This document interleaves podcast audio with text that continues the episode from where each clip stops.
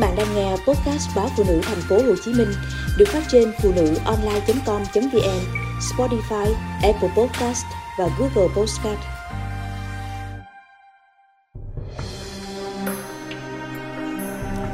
Đừng để tiếng xấu lan xa.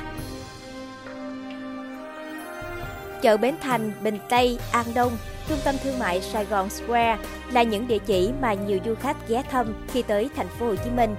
Thế nhưng những nơi này lại bị nhiều tai tiếng vì bán hàng giả, hàng nhái. Trong hình dung của nhiều người, những địa chỉ nói trên phải là nơi quy tụ hàng hóa chất lượng cao cũng như những món đồ lưu niệm đặc trưng. Như cô bạn của tôi, trước khi bay sang Hàn Quốc, đã cố dành thời gian ghé chợ Bến Thành để tìm mua chai nước hoa Miss Sài Gòn, có hình dáng như tượng một cô gái mặc áo dài, đội nón lá.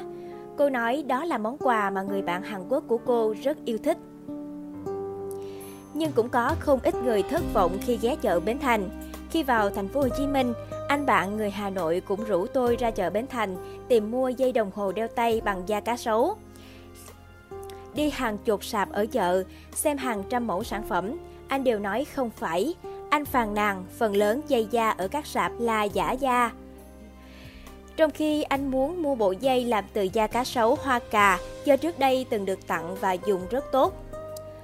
Tôi kiểm tra thông tin mới biết cửa hàng bán dây đồng hồ đeo tay bằng da cá sấu hoa cà không có trong chợ Bến Thành. Anh bạn tôi chặt lưỡi. Cứ tưởng chợ Bến Thành sẽ có đặc sản của Sài Gòn chứ. Mới đây, trong chuyến du lịch Việt Nam, một nữ du khách Singapore đã tới một hiệu may ở thành phố Hội An, tỉnh Quảng Nam, đặt may một chiếc váy với giá 188 USD, hơn 3 triệu đồng. Cô khoe ảnh mình mặc chiếc váy mới trên trang Facebook cá nhân, có hơn 40.000 người theo dõi. Nhiều người khen nhưng cũng không ít bình luận chê là quá đắt, bởi mẫu váy tương tự được bán trên một sàn thương mại điện tử nổi tiếng với giá dưới 7 USD. Tuy nhiên, vị du khách này khẳng định cô hài lòng với sản phẩm bởi phải dùng để may là vải lụa và cô được thợ đo, cắt, may tại chỗ trong 3 giờ.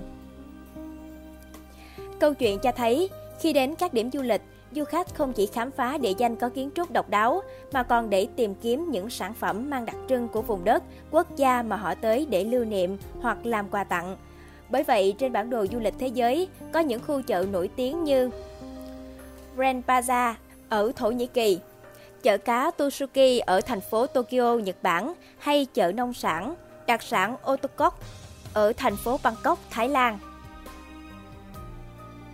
Thật đáng tiếc khi Việt Nam nằm trong nhóm đứng đầu thế giới về xuất khẩu hàng dệt may, da dày, mà quần áo, giày dép, túi sách được bày bán ở chợ, trung tâm thương mại phần lớn không đến từ các nhà sản xuất trong nước. Hàng lậu trong trung tâm thương mại Sài Gòn Square nhiều đến mức nhiều người gọi đây là thiên đường hàng lậu. Việt Nam có nhiều nông sản, đặc sản vùng miền nổi tiếng, được xuất khẩu đi khắp thế giới, nhưng du khách lại không biết mua chúng ở đâu khi họ đến Việt Nam. Các sản phẩm thủ công mỹ nghệ từ các làng nghề rất đa dạng độc đáo nhưng lại vắng bóng ở các thành phố du lịch. Mỗi năm, thành phố Hồ Chí Minh đón hàng triệu khách du lịch trong nước và quốc tế. Họ có thể ở thành phố Hồ Chí Minh vài ngày hoặc chỉ ở một ngày rồi tỏa đi các tỉnh thành khác. Trong thời gian ở thành phố Hồ Chí Minh, rất nhiều du khách ghé chợ Bến Thành, Bình Tây, An Đông hay trung tâm thương mại để tham quan mua sắm. Vì thế, nếu những địa điểm này mang tiếng xấu vì bán hàng nhái, hàng giả thì cũng sẽ ảnh hưởng đến ngành du lịch. Có thể thành phố Hồ Chí Minh không có nhiều sản phẩm riêng, nhưng với lợi thế là cửa ngõ du lịch, việc hình thành các điểm mua sắm quy tụ mọi đặc sản vùng miền, mọi sản phẩm ưu tú của các doanh nghiệp trong nước là hướng đi rất phù hợp.